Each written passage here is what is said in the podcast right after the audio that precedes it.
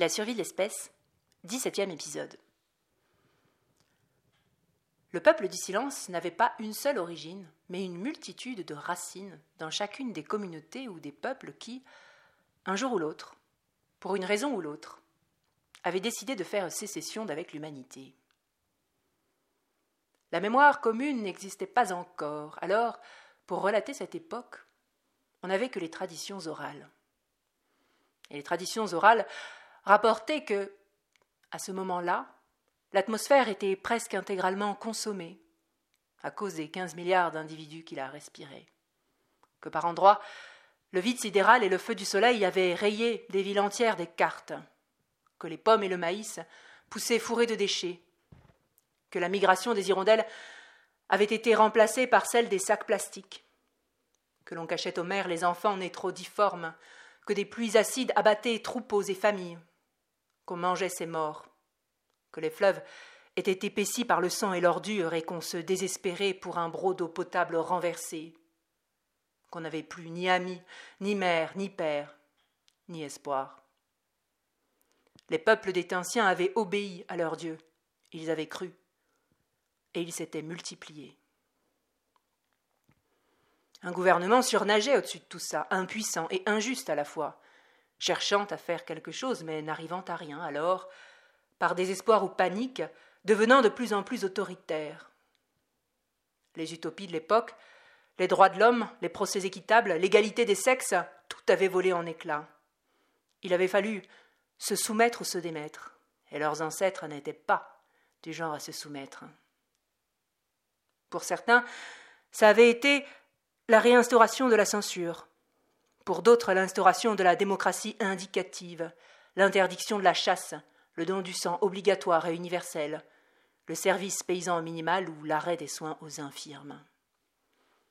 Chacun son tour, chacun selon ses convictions, survivaliste, inuit, séquoia, écologiste, pygmée, apache, marin voyageur, suri, immensément riche, iroquois, syndicaliste, chleu, touareg, utopiste, wolof, breton, pueblo, écrivain, mathématicien, chopi, patchoun, catholique, paysan, chao, nomade, moine, indépendantiste, bouddhiste, bororo, sioux ou naturiste firent sécession.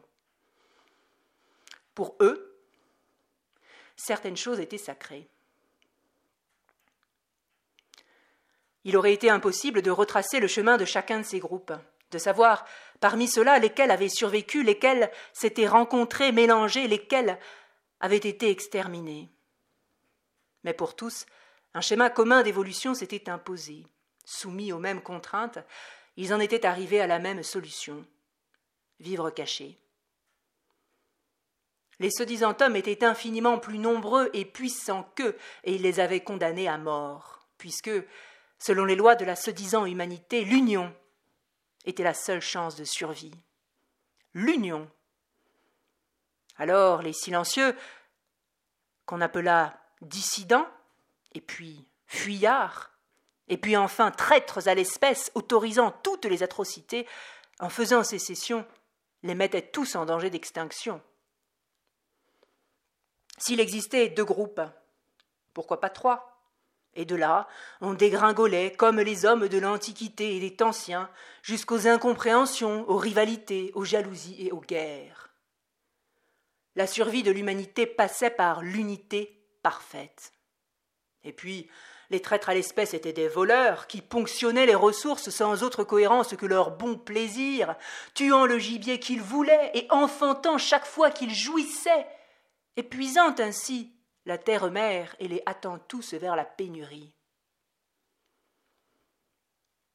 Alors, dès qu'elle l'avait pu, la soi-disant humanité avait déployé l'ensemble de ses moyens, des plus puissants aux plus archaïques, pour traquer et exterminer les silencieux.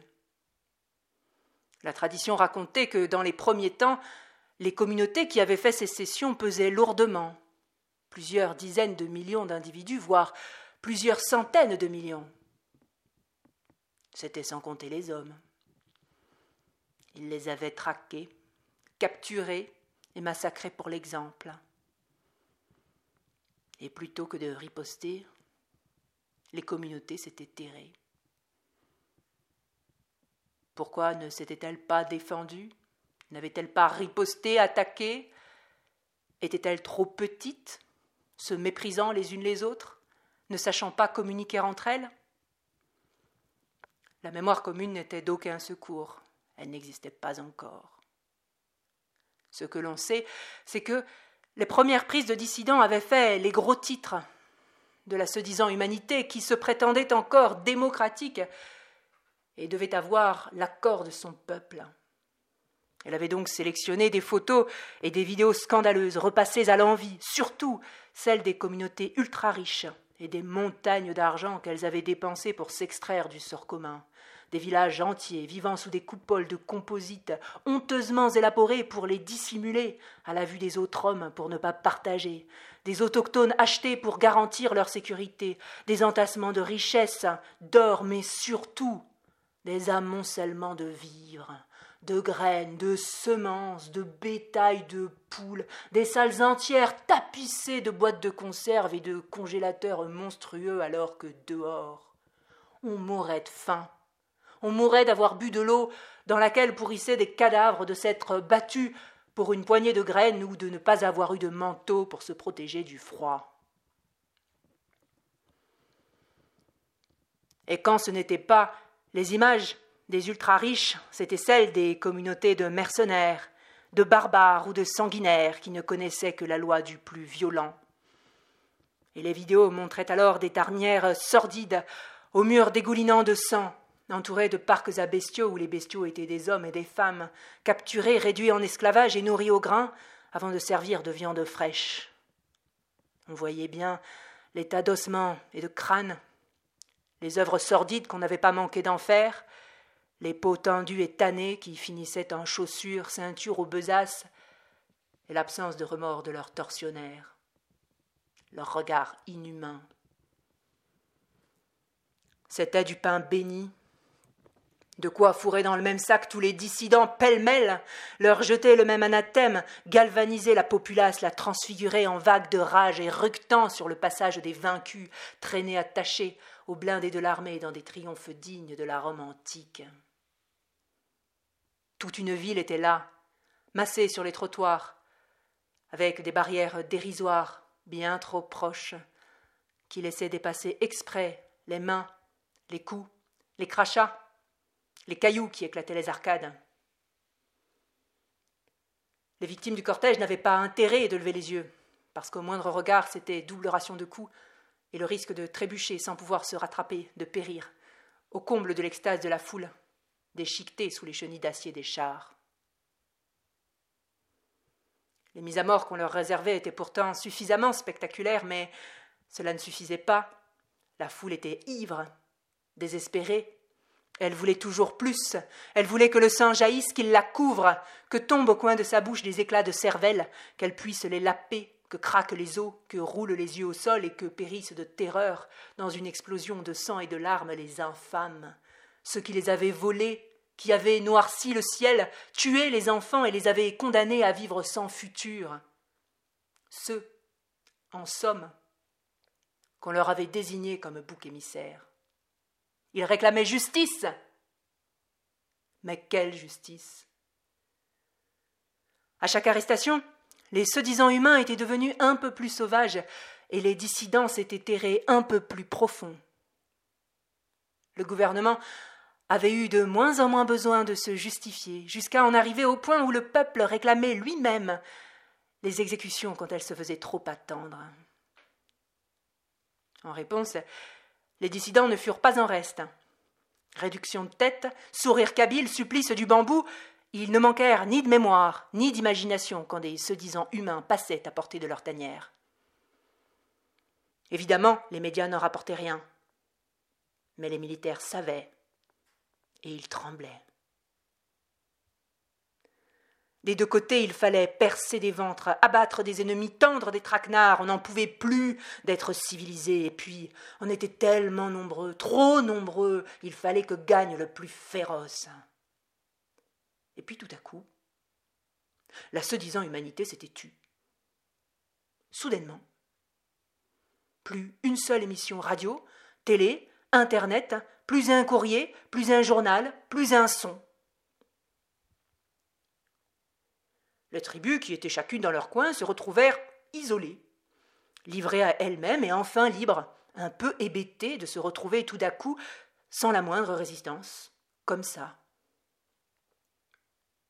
Et l'instant d'après, sortaient des villes d'immenses colonnes d'hommes, de femmes, d'enfants et de vieillards qui portaient à la diable un bric-à-brac d'objets ridicules qu'ils se mirent rapidement en route.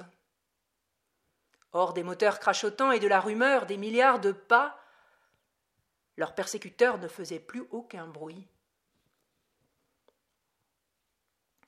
De ce que les se disant hommes faisaient, ils n'avaient pas d'indice. Pas de puanteur soudaine, pas de communication, pas d'explication.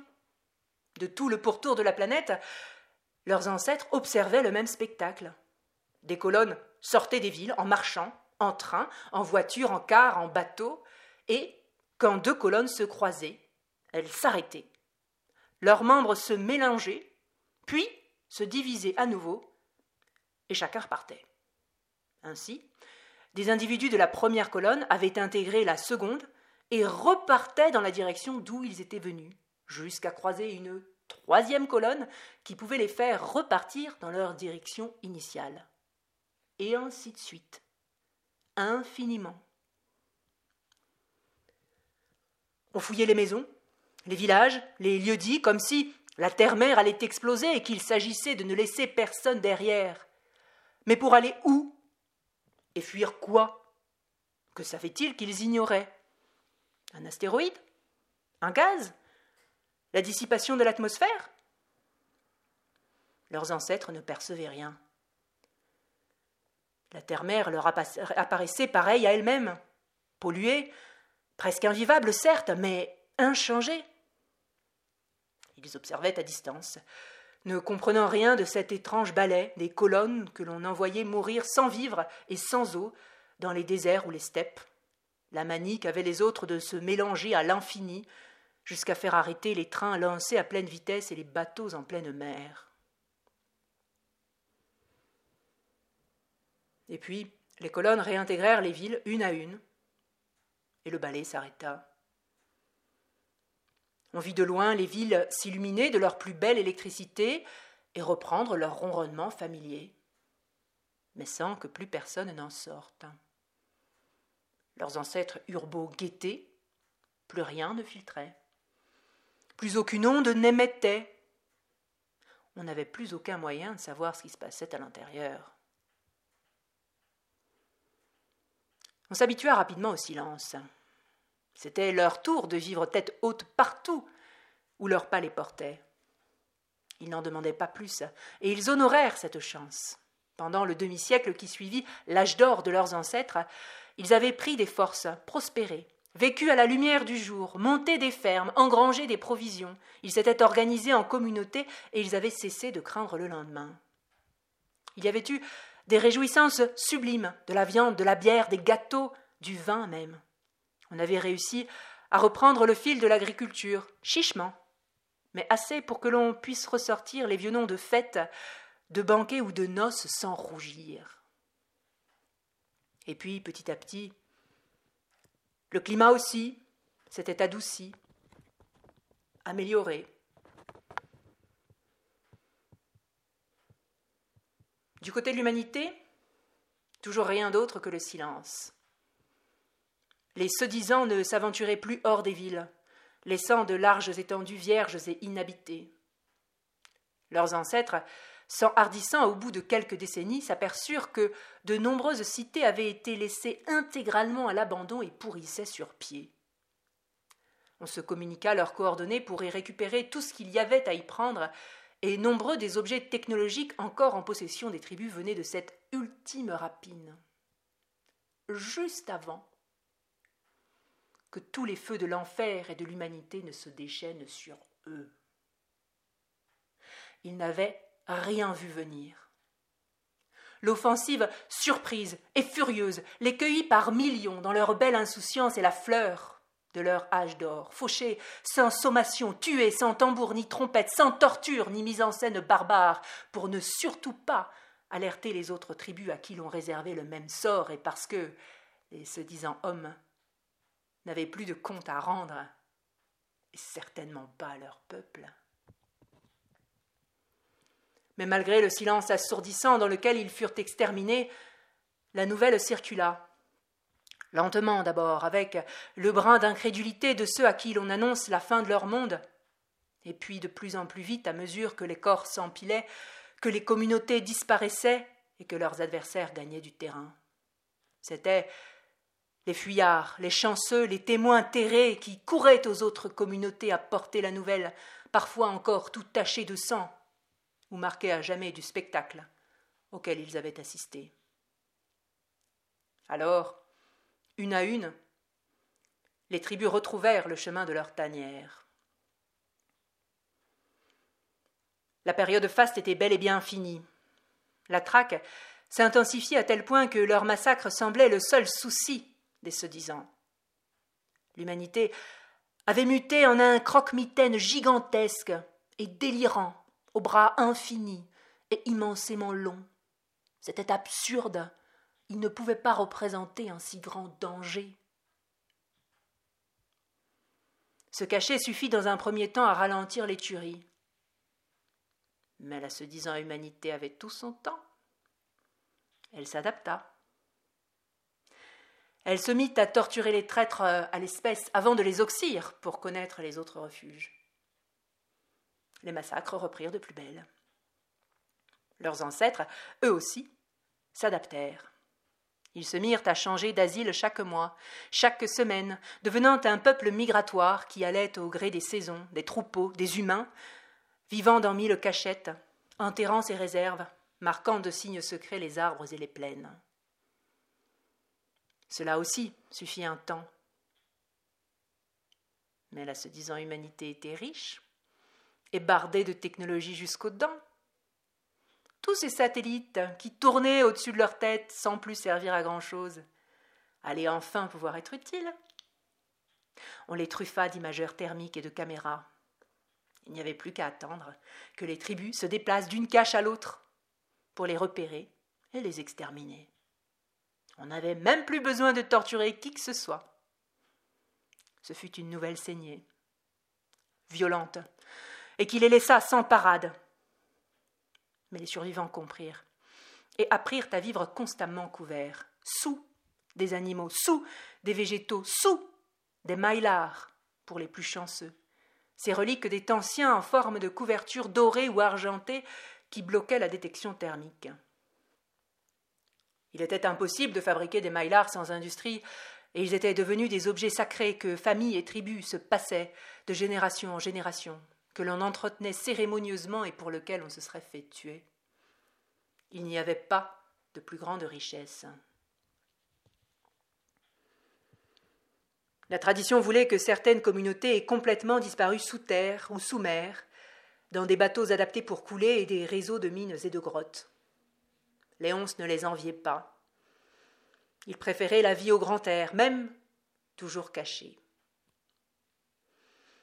La stratégie de la couverture permanente porta ses fruits pendant de longues années, jusqu'à ce qu'un esprit humain un peu trop zélé n'invente un détecteur de voix. Invention honnie, puisque responsable de la dernière grande vague génocidaire contre leur peuple. Dans les premiers temps, les détecteurs étaient rudimentaires et nécessitaient que les hommes se déplacent sur zone. Et puis, à mesure que l'invention se peaufina, elle devint plus meurtrière, repérant les voies dans des champs de plus en plus larges et à des amplitudes de plus, plus en plus étendues, jusqu'à capter les murmures à des kilomètres à la ronde, ce qui réduisit les dissidents au silence. On répliqua avec les moyens du bord, ceux qui savaient écrivaient, mais tout le monde ne savait pas, et on ne pouvait pas écrire pour tous. On essaya aussi le langage des signes, et puis, in fine, leurs esprits apprirent à communiquer directement entre eux. Certaines tribus, évidemment, racontaient que c'était elles qui avaient apporté la télépathie à toutes les autres, qu'elles avaient été des visionnaires. Avec le temps, les spécificités et les aspérités des différentes communautés s'étaient lissées On ne se souvenait même plus des raisons pour lesquelles on avait pu se mépriser au début. Et c'était à peu près à ce moment-là que s'était tenue l'Assemblée constituante, et que le peuple du silence était né, pour de vrai. Quand on parlait en esprit, il n'existait qu'une seule langue. Depuis cette assemblée, la situation était restée à l'équilibre. C'était le statu quo. Les hommes n'avaient pas encore trouvé le moyen de contrer la télépathie. Certains réussissaient à la pratiquer, bien évidemment, mais ils étaient très très mauvais et ils n'avaient jamais été une réelle menace. Les se disant n'avaient pas pour autant désarmé, ils restaient vigilants, attentifs, et faisaient régulièrement de belles prises, de belles tueries, par l'imprudence ou la malchance d'une tribu. Il y avait aussi parfois des rumeurs de nouvelles inventions terrifiantes, mais jusqu'ici, aucune de ces poires d'angoisse n'avait eu de suite. La population du peuple du silence restait stable. Elle suivait son rythme. Et quand elle augmentait de manière trop importante, d'une manière ou d'une autre, une ou plusieurs têtes brûlées imaginaient de lancer des assauts contre l'humanité, expurgeant ainsi la race de son surplus et ramenant à la raison le reste de sa génération. Les révoltes, les soulèvements, les anciens avaient isolé ce schéma depuis longtemps, et il était si récurrent qu'ils l'avaient déclaré naturel et inéluctable. De ce qu'ils savaient, le dernier soulèvement silencieux, sérieux, datait de plus d'un siècle et demi. Et des nouvelles qu'il avait reçues depuis qu'il avait été élu guide, Léonce pouvait aisément déduire que la population silencieuse approchait de son seuil maximal. Alors il avait bien compris que le prochain soulèvement était proche. Et il n'avait aucune envie que son fils ne le mène. C'en est fini pour cet épisode. Je vous remercie de m'avoir écouté. Je vous dis à la semaine prochaine et je vous rappelle que vous pouvez vous abonner directement si vous le souhaitez sur PodCloud, Deezer Apple Podcast. Et puis si cela vous plaît, n'hésitez pas à en parler autour de vous. Voilà, je vous remercie et je vous dis à la semaine prochaine.